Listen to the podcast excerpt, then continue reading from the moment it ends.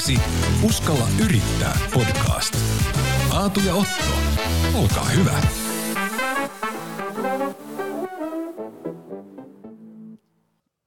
Kesälaitumet näkyvät jo karsinan toisessa päässä, mutta vielä on sinunkin kuunneltava Uskalla yrittää podcastia. Minä olen Otto Rantanen ja kanssani studiossa jälleen kerran parempi puoliskoni Aatu Veikkola. Moikka. Moro moro.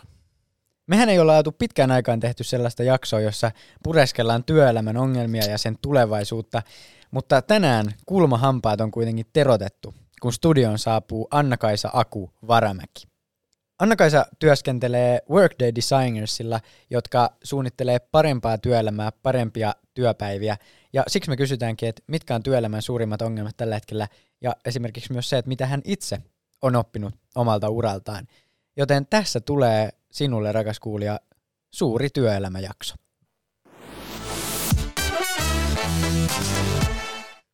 Tervetuloa Uskalla yrittää podcastiin, Anna-Kaisa Varamäki. Miten menee? Hyvin menee, kiitos. Ja kutsukaa toki akuksi, minua sanotaan yleensä Joo. akuksi, niin me ollaan varmaan jo sillä asteella. Eiköhän?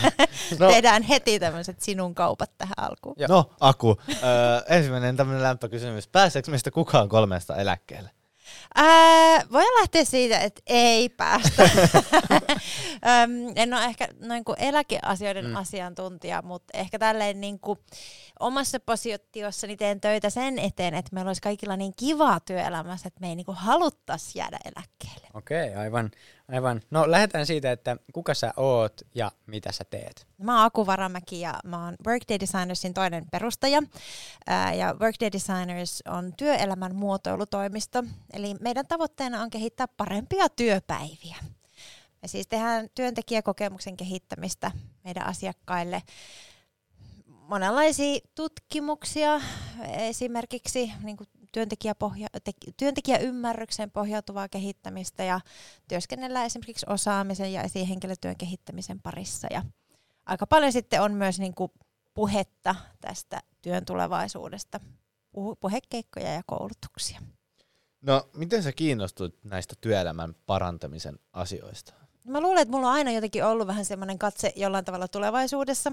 Mä työskentelin mm, vuoteen 2014 asti niin kuin viestin ja eri, viestinnän parissa ja erityisesti ö, somen parissa. Mä vastasin Finnaarin somesta silloin viimeisimpänä ennen kuin sitten ryhdyin yrittäjäksi. Ja siinä omassa työssäni olin jotenkin vahvasti niin kuin nähnyt sen, että miten tämä digitalisaatio haastaa sitä organisaation toimintaa, sitä kulttuuria ja sit ihan niin kuin sitä, että millaisiksi työroolit muotoutuu ja millä tavalla meidän täytyy tehdä töitä, että me pystytään toimimaan aiempaa ketterämmin ja niin kuin mukautuu tähän maailmanmuutokseen ja ottaa uusia työkaluja käyttöön ja, ja niin edelleen. Ja jotenkin Ee, mua sitten niinku alkoi kiehtoa se, että miten mä voisin tässä muutoksessa auttaa sekä niitä ihmisiä että sitten organisaatioita. Että me, meidän organisaatiot olisi tämmöisiä ketteriä ja, ja tota niin, mukautuvia ja oppivia ja sitten toisaalta, että ihmiset niissä organisaatioissa vois hyvin. Tämä organisaatioiden kehittäminen on kyllä ollut mulla koko ajan mun työuralla aina mukana, mutta se on ehkä niin nivoutunut siihen viestintään ja sitten someen ja sitä kautta ehkä tullut sitten näkyväksi myös se, miten niin tämä maailmanmuutos muuttaa sitä työtä ja, ja tota, sitten erinäisten mutkien kautta sitten päätynyt tai, tai muotoillut tästä niin omasta työstäni sellaista, mitä se nyt tänä päivänä on. No miten mä itse olen hiljattain liittynyt kunnolla työelämään mukaan, niin, niin on tu- kiitos, niin moni asia on ehkä tullut mulle sellaisena, niin kuin, että hei, toi tulee uutena tai yllätyksenä, mm. niin mitkä asiat sua ehkä yllätti, sulla on kuitenkin pitkä työura ollut takana, niin mikä on sua niin kuin yllättänyt työelämässä siitä, mitä sä oot kuvitellut, että se on? Mm. Mä luulen, että nuorempana mulla oli jotenkin sellainen ajatus, että työelämä on jotenkin semmoinen staattinen palapeli, josta mun pitää niinku löytää joku oma paikka. Mutta nyt mä oon jotenkin tälle kokemuksen kautta huomannut, että ei se olekaan niin, vaan että mä voin tehdä siitä semmoista, mitä mä niinku itse haluan. Ja tota, että kaikki mun työroolit on oikeastaan sit kuitenkin muotoutuneet tosi paljon sen mukaan, mit, mitkä mun vahvuudet on ollut ja mitä mä oon osannut ja mitä mä oon halunnut niin oppia ja kehittää. Ja tietysti yrittäjänä niin ne vaikutusmahdollisuudet on niin vielä isommat kuin sitten niin kuin palkkatöissä on ollut. Mutta ehkä semmoinen, niin toi on semmoinen niin isoin ajatus, että ei tarvii niin etsiä sitä lokeron osasta, mihin pitäisi itse mahtua, vaan että se voi niin kuin itse muotoilla oman näköiseksi. Eli palapelin palan sijasta susta tulikin se laserleikkaaja, joka tekee siihen vanneriin sen palapelin. Joo, joo. Aika Näin voisi ajatella. tota, no, miten sitten niin kuin palkka-asiat, että miten se, ne on eronnut siitä, kun mun mielestä monesti kun nuorien niin kuin ikätovereiden kanssa juttelee, niin se niin kuin yllätykset liittyy just siihen, että miten palkka muodostuu ja näin poispäin. Niin onko sulla niin kuin sun henkilökohtaisessa elämässä sulla jotain sellaisia, miten ne ero siitä, mitä sä luulit, että se on nuorena? Vitsi, mä en oikein muista, mitä mä oon ajatellut palkasta. Se ei ole ehkä itselle ollut koskaan erityisen semmoinen määrittävä asia, mitä mä olisin kauheasti ajatellut. Ehkä olisin voinut ajatella enemmänkin mm. rahaa, mm ja palkkaa, tai silleen niin kuin, olisi varmaan ollut ihan hyödyllistä tietää vaikka, että mitä eri ammateissa tienaa tai mitä eri aloilla äh, niin kuin tienaa ja vois, olisi voinut niin kuin, tehdä ehkä sille informoituja päätöksiä sen sijaan hakenut viestinnän alalle, mikä on tosi naisvaltainen ala ja, ja noin, mutta siis äh, ei, ei mulla ole valittomasti, mulla asiat ihan hyvin, mutta ehkä itsellä toi palkka-asia ei ole silleen niin kuin, siihen ehkä liity semmoisia suuria yllätyksiä. Sori, mä en ole varma vastaanko sun kysymykseen ei nyt. se, ei se mitään, mutta mä mietin sitä, kun sä sanoit, että, että sä oot niinku päätynyt sit muotoilemaan vähän sitä työelämää itse ja tekemään niitä omien vahvuuksien mukaisia juttuja, niin mitä se vaatii, että semmoisen asemaan pääsis? Koska sit, hmm. kun tiedät, että ei varmaan kaikki, kaikista ehkä ole siihen. Niin mä luulen, että tohon, toi on semmoinen asia, mikä tulee niinku iän ja kokemuksen myötä. Että sitä mukaan, kun saa kokemuksia ja, ja on tehnyt erilaisia asioita, niin huomaa, että mitkä asiat oikeastaan kiinnostaa. Ja tietysti sitten se osaaminen niin kuin karttuu. Ja sitten kun sä osaat asioita, niin sua ehkä aletaan pyytää mukaan. Ja sitten kun sua pyydetään mukaan, niin sä saat lisää niitä onnistumisen kokemuksia. Se on sellainen niin hyvä kierre, mikä mm. ruokkii itseään. Ja niin kuin nuorena mä ehkä ajattelisin, että – kannattaa vaan niin tehdä tosi paljon monenlaisia asioita ja myös ehkä vähän silleen niin nöyrällä asenteella, että aina kaikesta voi niin oppii jotain. Et mä luulen, että monella nuorella on vähän niin turhiikin paineta siitä, että vitsi kun mä en tiedä vielä mikä se mun unelma on tai että niin kuin, että mulla ei ole mitään intohimoa. No ei mullakaan ole koskaan ollut mitään intohimoa, niin kuin joskus kaksikymppisenä vielä. Kyllä se intohimo on tavallaan syttynyt sitä myötä, kun on tullut osaamista. Että se tavallaan ei synny niin tyhjiössä se intohimo. Tai mä luulen, että useimmille meistä ei. Toki sitten voi olla tosi nuorella iällä jo joku tosi selkeä juttu, mutta mä luulen, että monella se syntyy ajan myötä. Mutta sitten sä lähdit yrittäjäksi, niin oliko se tavallaan ö, jatkumoa sille, että kun sä aloit tajuta, että sä niinku itse voit vähän niinku päättää, niin sitten sä niinku halusit hypätä siitä tota, työ, niinku palkkatyöstä pois yrittäjäksi vai oletaks mä nyt liikoja? Öm, no olisi varmaan vähän tota. Öö, mä luulen, tai mulle yrittäjyys ei koskaan ollut mikään sellainen unelma tai mm. sellainen tavoite, että mä aina on, tai mä itse asiassa niin nuorena koskaan edes nähnyt yrittäjyyttä semmoisena vaihtoehtona varsinaisesti. Öö, et enemmänkin mun yrittäjäksi ryhtymiseen li- liittyi sellainen, että mulla oli sellaista osaamista, että mulle rupesi tulee siellä mun palkkatyössä niin pyyntöjä, että hei voit sä tulla tästä kouluttaa ja voit sä tulla tästä puhumaan ja sparrailisitko tuosta ja mulla rupesi olemaan vähän sellainen olo, että no olisi tosi kiva, mutta kun mä, mulla on tämä mun palkkatyö, mikä pitäisi hoitaa, että tämä yhtälö on aika hankala. Et mä niinku huomasin, että mun osaamiselle on kysyntää ja sitten ehkä siellä niinku palkkatyössä tuli taas sellainen olo, että hei nyt mä voisin kokeilla jotain uutta. Ja sitten se yrittäjyys tuntui siinä hetkessä aika semmoiselta niinku käytännölliseltä ratkaisulta ja se ei myöskään tuntunut kauhean isolta riskiltä, koska mä niinku tunnistin, että mun osaamiselle oli kysyntää ja, ja tota, ehkä sitten niinku pikkuhiljaa on tietyllä tavalla myös kypsynyt siihen yrittäjyyteen ja jotenkin oivaltanut sen, että mulla on se vapaus. Että ehkä enemmänkin oli semmoista pitkään, että kun oli kuitenkin ollut jo työelämässä aika pitkään, niin sitten oli tavallaan sellainen niin kuin ajatus, että tätä työtä tehdään tietyllä tavalla. Ja sitten on niin kuin edelleenkin tavallaan välillä saa muistuttaa itseensä, että hei, voi oikein nipistää itteeni, että hei mä oon yrittäjä ja mä saan tehdä ihan mitä mä haluan. Mm. Tai että ei kukaan niin kuin määrää, että me itse saadaan niin kuin päättää, miten me tehdään töitä. Mutta palkkakeskustelusta, kun me päästiin jo siihen mm. siinä, niin mm. Ehkä Suomessa yleisesti ottaen niin palkkakeskustelu on vähän tabuaihe. Mm. Öö, niin miten sä näkisit, että onko palkka oikeasti semmoinen asia, mikä työelämässä on niin kuin merkittävä tekijä? On ja ei. Öm, siis mun mielestä hyvä muistaa niin perusasiat, että kyllähän työtä tehdään siksi, että siitä saataisiin palkka. Et se niin kuin, useimmat meistä kuitenkin tarvitsee sen palkan ihan niin kuin elämiseen. Et siinä mielessä se palkka on tosi olennainen juttu.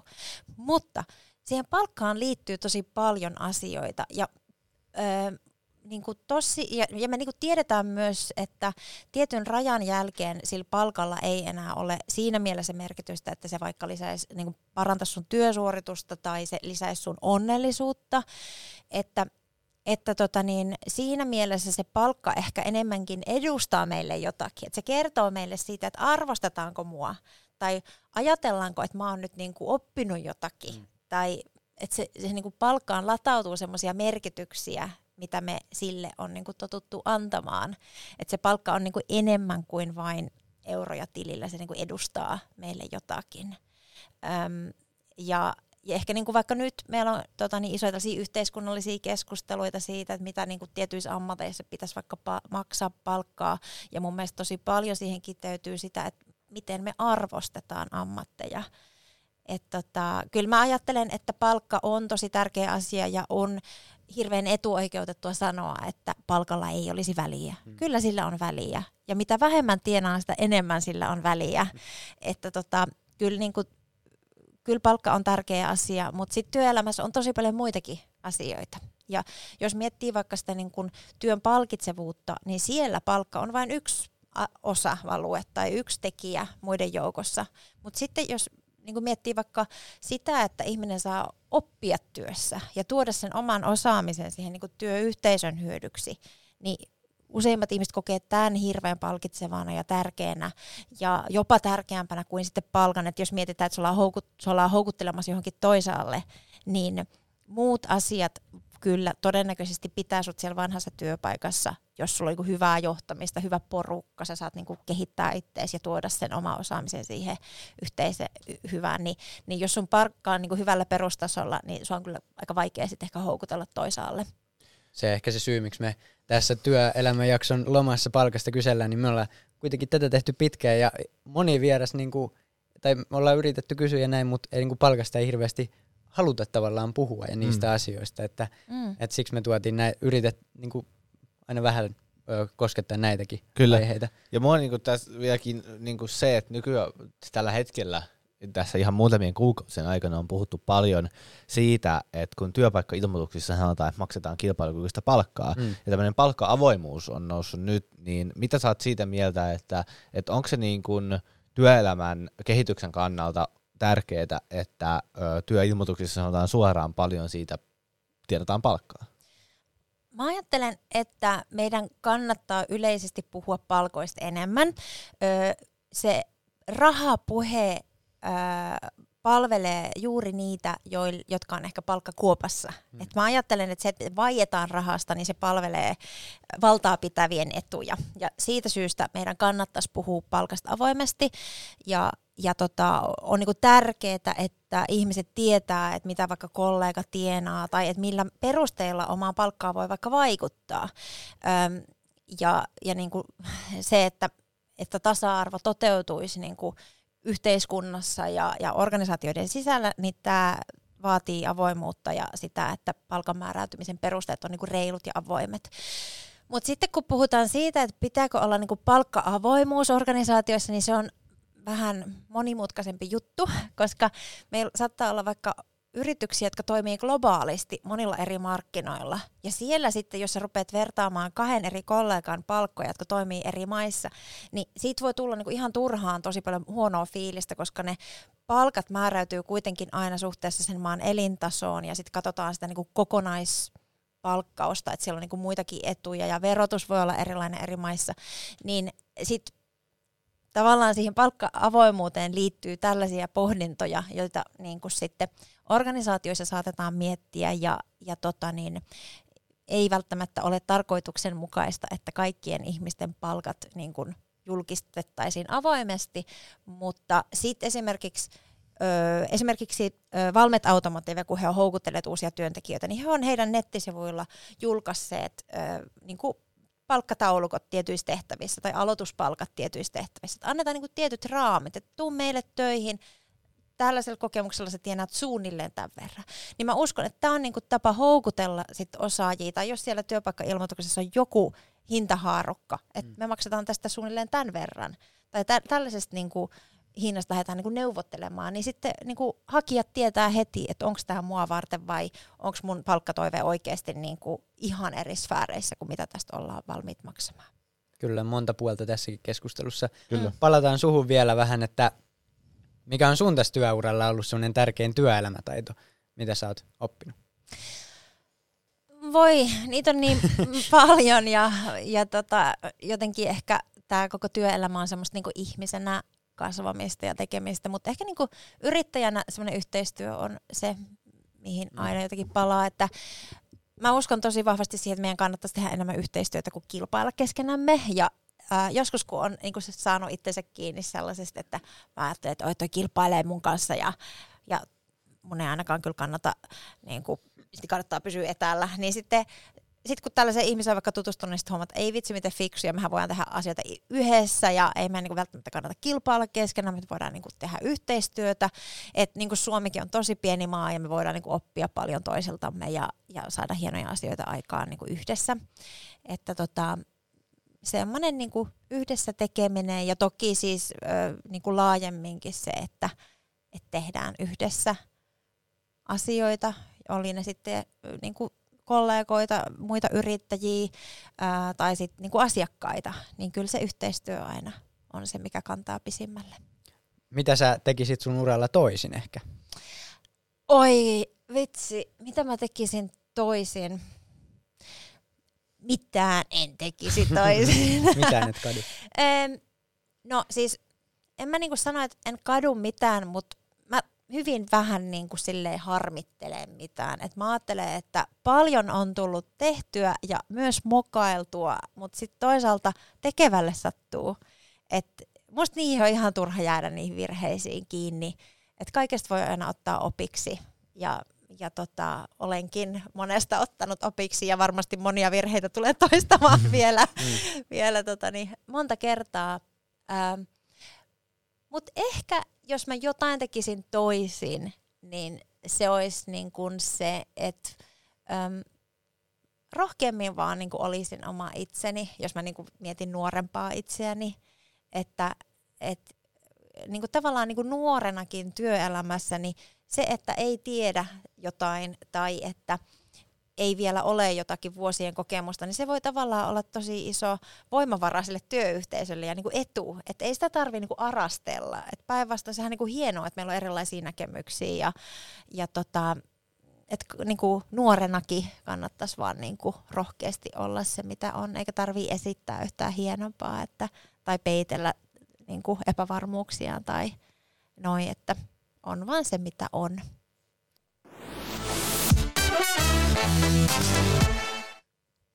Ja tervetuloa takaisin Aku Varamäki vielä. Kiitos, että tulit. Kiitos. Tota niin, lähdetään sitten work, uh, Workday Designers pureutuu ehkä niinku työelämän ongelmiin, mutta mitkä on suurimmat työelämän ongelmat tällä hetkellä? Mm, no ihan alkuun ehkä pakko sanoa, että meillähän on työelämässä tosi paljon hyvää. Mm. Et me paljon ehkä puhutaan niistä ongelmista, mutta ehkä hyvä muistaa myös se iso kuva, että työ itsessään on niin kuin ihmisille ja tietysti yhteiskunnalle ja organisaatioille niin kuin hyvä juttu. Se tuo mm. paljon hyvinvointia, merkitystä elämään niin kuin ja, ja myös, niin kuin, että suomalaisessa työelämässä on tosi paljon innostusta ja osaamista ja niin kuin, hyviä asioita. Mutta jos nyt sitten niihin ongelmiin halutaan tässä mennä, niin ehkä pari, mitä nyt tässä voisi nostaa esiin, ehkä sille, mistä itse on vähän huolissani, on ensinnäkin niin mielenterveyden ongelmat ja erityisesti nuorten mielenterveys ja jaksaminen öö, ja sitten sellainen niin polarisaatiokehitys, että meillä on työelämässä sitä porukkaa, jolla menee tosi hyvin, joka voi niin valita työpaikkansa ja niin kuin tosi hyvinvoivaa niin kuin muutenkin. Ja sitten taas meillä on sitä porukkaa, joka hädintuskin pääsee mukaan työelämään, tai jos onkin työelämässä mukana, niin sitten äm, ei ole välttämättä sitä porukkaa, jota otettaisiin mukaan siihen kehittämiseen. Et on vaan niin duunistöissä ja tota, äm, niin kuin tästä porukasta mä oon niin kuin huolissani, että mä ajattelisin, että olisi tärkeää, että kaikki on mukana siinä oman työn kehittämisessä ja oman organisaation kehittämisessä. Miten ratkaisuja noihin ongelmiin niin pystyttäisiin teettämään? Hmm. No jos näistä mielenterveyden ongelmista lähtee liikkeelle, niin No, siellä on varmaan niin taustalla monenlaisia ihan yhteiskunnallisiakin kysymyksiä, mutta ei mennä niihin. Kansakunnan trauma. Joo, nimenomaan. Äh, Mutta jos niinku sitä miettii, että mitä organisaatioissa voidaan tehdä, niin kyllä mä ajattelen, että hyvä johtaminen on tosi keskeisessä roolissa. Se, että työ on niinku organisoitu fiksusti ja sit se, että niinku meillä on inhimillisiä johtajia, jotka on kiinnostuneita niistä työntekijöistä, jaksaa kysyä, että miten sulla menee – niin kuin tukee tarvittaessa. Eikä tietenkään tämä ei ole vain esihenkilön tehtävä, vaan koko työyhteisön tehtävä, mutta että johtaminen on tosi paljon sitä työyhteisöön vaikuttamista ja, ja siinä niin kuin se esihenkilötyön rooli kyllä niin kuin korostuu.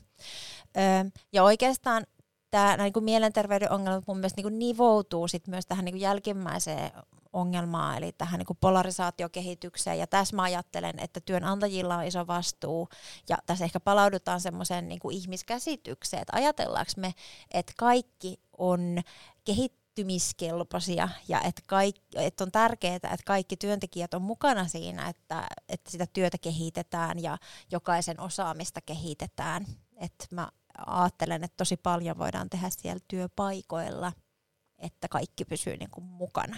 No sä sanoitkin tuossa, että siellä voi olla niinku yhteiskunnallisia asioita taustalla, mutta näetkö että nämä on niinku leimallisesti jotenkin Suomen työmaailmassa nämä ongelmat vai jotenkin globaaleja trendejä, niin kuin hienosti sanottaisiin? Joo, tätä, no mä en ole sillä tavalla ehkä niinku hirveän perehtynyt siihen, missä muualla maailmassa mennään, mutta mä justiinsa itse asiassa tänään sattumalta luin semmoisia muistiinpanoja, mitä mä olin tehnyt vuonna 2018, kun mä opetin Jenkeissä Jutahin yliopistossa. Mulla oli siellä vieraileva professuuri ja tota, opetin sitten niinku nuoria. Ja mm. mulla oli siellä semmoinen työelämäkurssi, missä mä opetin heille näitä niinku muotoilu, muotoilun niinku, sitä, että miten muotoilun keinoja voidaan niin kuin muotoilla elämää ja työelämää. Ja tota, mä olin sitten antanut heille harjoitukseksi pitää niin kuin päiväkirjaa siitä omasta arjesta ja havainnoida sitä omaa arkea. Ja se mun havainto oli, että näillä nuorilla ei ole niinku yhtään semmoista aikatauluttamatonta vapaa-aikaa.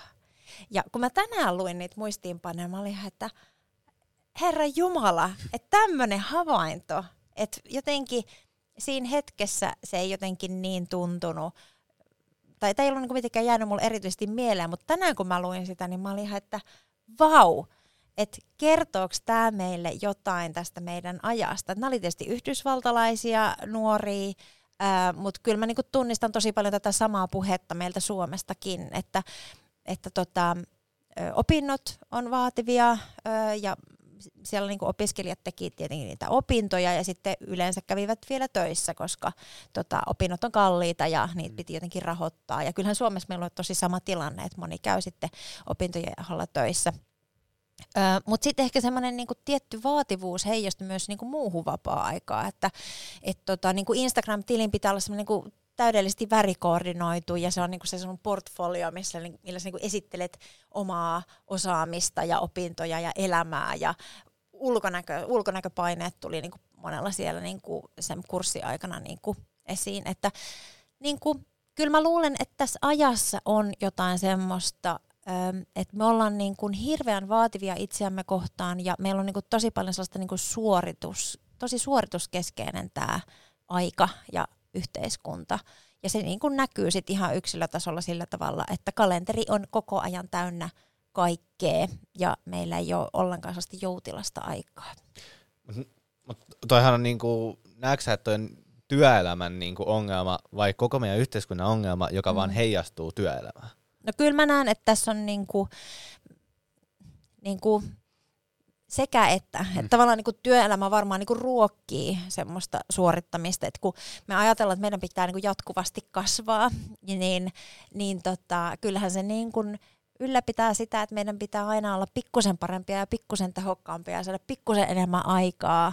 Ja usein kuitenkaan meillä ei ole yhtään enempää resursseja, ne on tavallaan vain ne inhimilliset resurssit. Ja tietenkin niin kuin ihminenhän voi oppia ihan rajattomasti ja mahdottoman kekseliäs.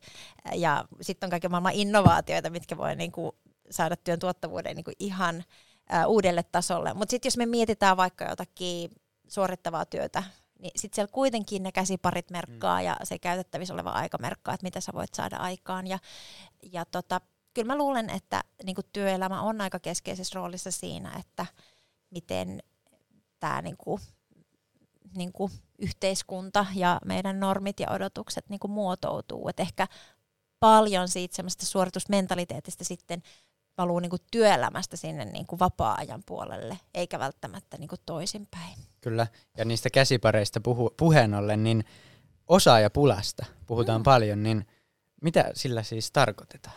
Joo. siitä. No sillä tarkoitetaan sitä, että ö, os, osaamisen puute on merkittävin kasvun eskete monissa suomalais- suomalaisissa yrityksissä. Ö, ja tämä niin linkittyy siihen, että työelämä on tosi isossa murroksessa. Meiltä niin poistuu monia vanhoja työtehtäviä, kun teknologia kehittyy ö, ja maailma muuttuu ja syntyy paljon uutta, niin uusia työtehtäviä ja ja tota, ihan niin kuin rooleja, joihin me tarvitaan sitten uudenlaista osaamista ja uusia osaajia. Ja näitä ihmisiä ja niitä osaamisia ei vielä ole. Osittain näitä ei mun mielestä ole niinku keksittykään, että mm. me ei ihan niinku edes tiedetä, että mitä työtä me nyt niinku ollaan tässä tekemässä tai mitä työtä me tehdään tulevaisuudessa. Mutta tästä on niinku kyse. Ja tässä on mun mielestä niinku kyse sekä siitä, että meillä ei niinku löydy sitä uutta osaamista, eli sitä niinku osaajaa niinku avoimiin työpaikkoihin, mutta sitten myös siitä, että meille syntyy niinku sellaisia tarpeita organisaatioihin tehdä jotakin uusia tehtäviä, ja meillä ei niinku ole tekijöitä niille. Ja musta siellä sit voi olla niinku ne ratkaisut sit monenlaisia. Et se voi olla se, että me otetaan se uusi tyyppi jostain, rekrytoidaan, tai sitten se, että se oma henkilökunta alkaa opetella uusia juttuja, kehittää sitä omaa osaamista. Sä oot kirjoittanut, että, että osaajapulassa on niin monta ongelmaa niputettuna mm. yhteen, niin, niin mitä kaikkea siellä taustalla on?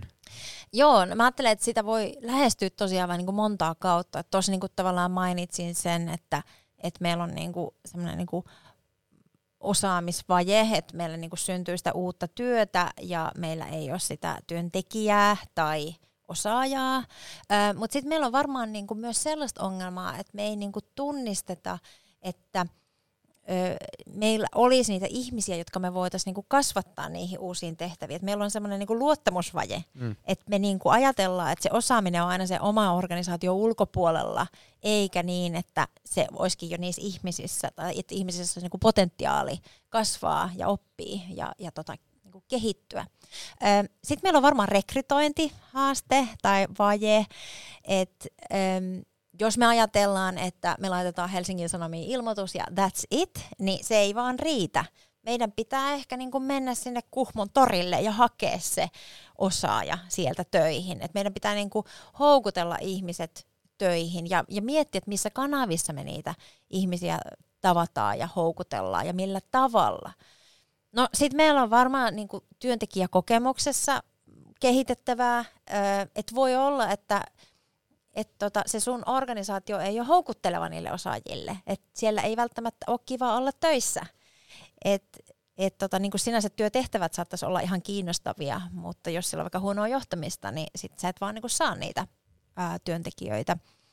Öö, no sitten meillä on varmaan niinku rekrytointiin liittyen sellainenkin haaste, että me kuvitellaan, että se osaaminen tulee tietyn näköisessä pakkauksessa, mm. joka on esimerkiksi suomalainen ja valkoihonen ja vaikka mies. Mutta se voikin olla vaikka joku maahanmuuttaja. Ja me ei niinku tunnisteta, että millaista osaajia, osaamista meillä voi olla niinku, niinku saatavilla kun me ollaan ehkä niinku totuttu ajattelemaan, että vaikka tässä tehtävässä on tosi tärkeää tämä virheetön suomen kieli, ja se ei välttämättä niinku olekaan näin. Et tässä on niinku monta on. tavallaan sellaista niinku tulokulmaa ja niinku ne ratkaisutkin tietenkin alkaa näyttäytyä vähän erilaisina, jos sitä ajattelee tuota kautta. Eli monta monessa, eli voisi sanoa, että et osaajista varmasti on pula, mutta myös niitä osaajia välttämättä, että niitä olisi, mutta ei löydetä. Just näin. Öö, no mitkä on kolme semmoista top-juttua, mitkä tulevaisuuden työelämässä tulee muuttumaan? Öö, no yksi top-juttu varmastikin on se, että meiltä poistuu rutiinitehtäviä, tai ehkä rutiinitehtävät ei poistu, mutta älykkäät koneet tekevät rutiinitehtäviä. Ja siihen liittyen ehkä sitten se toinen muutos on se, että me saadaan olla tosi inhimillisiä työelämässä. Että työelämässä pärjää tällaisilla niin inhimillisillä kyvykkyyksillä. Ja sitten ehkä se kolmas top-juttu on se, että muutos jatkuu. Ja muutos tulee varmasti niin kuin olemaan semmoinen niin pysyvä asiaintila. Ja sitten se muutoksen kanssa eläminen on semmoinen, mitä me varmaan kaikki saadaan niin kuin opetella. Ja, ja tota, meidän pitäisi ehkä ajatella sitä sillä että, että tota, sen sijaan, että me toivotaan, että joku muutos menisi vaan niin kuin pois, niin meidän pitäisi miettiä, että miten me voitaisiin niin kuin olla parhaimmillamme sellaisessa muutoksen tilassa. Ja tota, tässä mä sitten uskon, että esimerkiksi se, että me tehdään asioita yhdessä, niin on aika iso semmoinen mahdollisuus ja voimavara. Kiihtyykö muutosten tahti työelämässä? Jaa, no moni sanoo näin ja, ja tota niin, jos mä niin itse mietin meidän ajan isoimpia ää, ongelmia ja mä itse ajattelen, että ekokriisi on meidän ajan suurin haaste – niin mä toivon, että muutoksen tahti kiihtyy, koska meillä on tosi kiire tehdä isoja muutoksia ihan niin kuin yhteiskunnallisella tasolla, mutta tämähän niin kuin heijastuu ihan kaikkiin mm. organisaatioihin ja jopa yksilöihin. Että tota, kyllä mä niin kuin sanoisin, mutta sitten toki meillä on niin kuin teknologinen kehitys, joka on tosi kiinnostavassa vaiheessa ja, ja tota, siihenkin liittyy paljon monia muutoksia ja, ja tota, ei se vauhti varmaan tule hidastumaan. No miten nuori, meidän vaikka nuori kuuntelija voi sitten näihin muutoksiin valmistautua tässä vaiheessa, kun ei vielä siellä on siinä työelämän porteilla? Öm, joo, no mä ajattelen, että työelämä on kuitenkin aina sitä, millaiseksi me itse se tehdään. Että että tota niin, työtä kuitenkin tehdään aina niin kuin ihmisten ehdoilla tai, tai itse ajattelen, että sitä tulisi tehdä ihmisten ja nykyisin myös niin kuin planeetan ehdoilla. Että tota, tässä on nyt niin kuin paljon tämmöistä huolipuhetta ja puhutaan paljon niin kuin siitä, että työelämä muuttuu ja meillä on ongelmia ja, ja tota, muutostahti vaan kiihtyy ja mielenterveyskin lähtee. Niin, mm se voi niinku tuntua vähän pelottavalta ja ei sille hirveän houkuttelevalta. Mutta kyllä mä niinku ajattelisin, että nuoren kannattaa niinku suunnata työelämään ihan rauhallisin mielin ja avoimin mielin. Että tota, töissä on enimmäkseen kivaa ja siitä voi tehdä kivaa ja mitä enemmän kokemusta tulee, niin sitä kivemmaksi se vaan muuttuu. Että tota, silleen vaan avoimin mielin ja, ja sit se, että on aina valmis oppii, niin se kantaa tosi pitkälle. Öö, miten sitten opintoihin kannattaisi suhtautua, kun vielä enemmän tulee esille se, että sä et tuu saamaan mitään valmista työpaikkaa opintojen niin kuin päätteeksi? Mm. Öö, no mä ajattelen, että kaikki opiskelu kannattaa. Et me tarvitaan monenlaista osaamista työelämässä, mutta ei kannata niinku ajatella, että olisi jotenkin valmis sit, kun on valmistunut, vaan että se oppiminen jatkuu läpi elämän ja ja tota, välillä ehkä tulee sit opiskeltua tai niin hyvä ajatella, että tulee vielä palaamaan johonkin niin muodollisen koulutuksen pariin ja sitten ehkä on sellaisia jaksoja työelämässä, että sitä oppimista tapahtuu enemmän niin kuin siinä työssä oppimalla. Mutta tota, äm, joo, ehkä se semmoinen ajatus, että valmistuu johonkin ammattiin ja sitten siitä jää eläkkeelle, niin en mä tiedä, ajatteleeko nuoret edes enää sillä, ja se tuntuu niin kuin jotenkin aika vanha-aikaiselta. Mut et, äm, Kyllä musta tuntuu, että jotkut ajattelee niin. Niin, okei. Okay. No sen ajatuksen voi unohtaa. joo, mutta et, mä ajattelen työelämää sillä että että tota, niin kuin ihmisen elämään mahtuu monenlaisia vaiheita ja työelämään mahtuu monenlaisia vaiheita. Että voi olla sellaisia intensiivisempiä työvaiheita ja työurat varmaan tulee olemaan pidempiä tulevaisuudessa, mutta että kannattaa niin kuin kartuttaa monenlaista osaamista ja monenlaisia kokemuksia ja, ja itsetuntemusta, että tavallaan niin kuin tuntisi omia mielenkiinnon kohteitaan ja omia rajoja ja, ja niin kuin si, siltä pohjalta on sit aina helpompi tehdä sellaisia valintoja, mitkä tuntuu niin kuin itsestä hyvältä ja kantaa pitkälle. No sä itse hyppäsit yrittäjäksi, ja tämä on Uskalla yrittää podcast, niin miten sä näet tulevaisuuden työelämässä sen yrittäjyyden rooli? Joo, no oikeastaan tuossa niin edelliseen vastaukseen liittyen, niin ehkä voisi just lisätä, että mä näen, niin näen, että meillä voi hyvin tulevaisuudessa olla, tai e, e, niin kuin entistä useammalla varmaan on yrittäjyysjaksoja elämässä. Et, et yrittäjyys on niin yksi tapa työllistää itsensä ja muita. Ähm, sitä ei välttämättä tarvitse ajatella minä sellaisena niin loppuelämän ratkaisuna, niin kuin ei yhtään mitään ratkaisua työelämässä. Tai muussakaan elämässä. Tai muussakaan elämässä. Et tota, yrittäjyys on hyvä tapa työllistää itsensä ja hyvä tapa tehdä työtä. Ää, ja musta siihen kannattaa suhtautua sillä aika avoimesti ja mahdollisuutena. Mitä sä haluaisit vielä, että jokainen muistaa tästä jaksosta? Ää, mä haluaisin, että kaikki muistaa, että työelämässä on kivaa. ja ehkä siihen niin kuin liittyy se, että jokainen saa olla sellainen kuin on ja työelämässä pärjää, kun muistaa pitää mielen avoimena ja opetella jatkuvasti uutta. Aatu, mitä sä oot oppinut tässä jaksossa tähän mennessä? No kyllä mä Akulta opin sen, että, että tota, yhteistyötaito on tosi tärkeä työelämätaito, että varsinkin niin kuin muuttuvassa työelämässä niin se, että pystyy tekemään yhteistyötä, niin on ensiarvoisen tärkeää. Mitäs sä Otto? No ehkä se, että, että jos kun kysyttiin, että mitä hän olisi tehnyt toisin työurallaan, niin hän sanoi, että ei kadu periaatteessa mitään. Että jos virheet kuuluu työelämään ja jos niitä tekee, niin mieluummin oppii niistä, kun jää harmittelemaan. Ja kuten tässä podcastissa on tapana, niin lopuksi jaetaan vähän innostuksen aiheita, jottei tota, jää kellekään paha mieli – niin tota, Aatu, mistä sä oot innostunut viime aikoina? Oh, mä oon kyllä innostunut ruoasta eh, ja yksi ravintola Helsingissä, missä mä oon halunnut käydä jo pitkään, niin vihdoin tuossa viime lauantaina toteutin sen. Kävin Seksiko-nimisessä äh, tako, ja me, no ei tako, no meksikolaisessa ravintolassa ja mä kyllä innostuin heidän takoistaan aivan tolkuttoman paljon ja äh, on nyt katsonut erilaisia reseptejä, haluan järjestää tämmöisen itse kanssa tämmöisen oikein takoillan, missä on vähän piiriä takoa ja barbacoa ja, ja, ja tota, uh, al pastoria ja tota, sitä varten, niin on innostunut, niin se on laaja innostuksena siinä mielessä, että on katsonut Netflixistä takodokumentin ja reseptiikka on tullut kokeiltua. Kaikkea, kaikkea takoihin liittyvää. Mahtavaa. Takokausi sun elämässä. Kyllä, kyllä. Mistä Sotto? No, tota, mä käännän tätä loppusegmenttiä nyt tämmöiseen niksipirkkamaiseen osioon vähän, koska tota, ö, olin tuossa vähän aikaa sitten kipeänä, niin, tota, niin löysin siis kaapeistani tällaisen, tiedätkö, korona-ajan siis maski, joka ei ole kertakäyttömaski, vaan tämmöinen kangasmaski. Mm. Niin mä olin silleen, että tämähän on täällä niinku desinfioitunut ajan kanssa ja pesin sen siitä ja näin. Niin mä olin silleen, että hei, tätähän voi käyttää niinku tämmöisenä, tiedätkö, illalla tai niinku tämmöisenä silmien päälle, että saa niinku pimeyden. Ja, ja sitten varsinkin kun siinä päiväuni yritti nukkua ja tiedätkö, valo tulee sisään kämppään, niin se on hyvä, että on semmoinen niinku, että jos ei halua ostaa sellaista, niin voi käyttää näitä niinku korona-ajan jäänteitä. Sitä voi käyttää myös hikipantana laittamalla tuohon. Joo. Ja sitten voi vaikka rätti, pöytärättinä käyttää. Se on kangaspala, jossa on kaksi kahvaa. On, niin siitä voi monia käyttää. Ja tosi monipuolinen. On, oh, pieni kauppakassi. On, jopa. ja vauvoille niin saa, jos niillä ranne murtuu, niin teekö ranne tuen siitä vaikka tehtyä. Kyllä, tässä on keksii vaikka mitä. Kyllä. Miten Saku? Äh, mä oon tosi innostunut planetaarisesta pukeutumisesta. Öö, mä oon ruvennut kirjoittamaan kirjaa, Planetaarinen vaatekaappi. Tämä on mun tämmönen öö, Instagram-aktivisti tai aktivismiprojekti.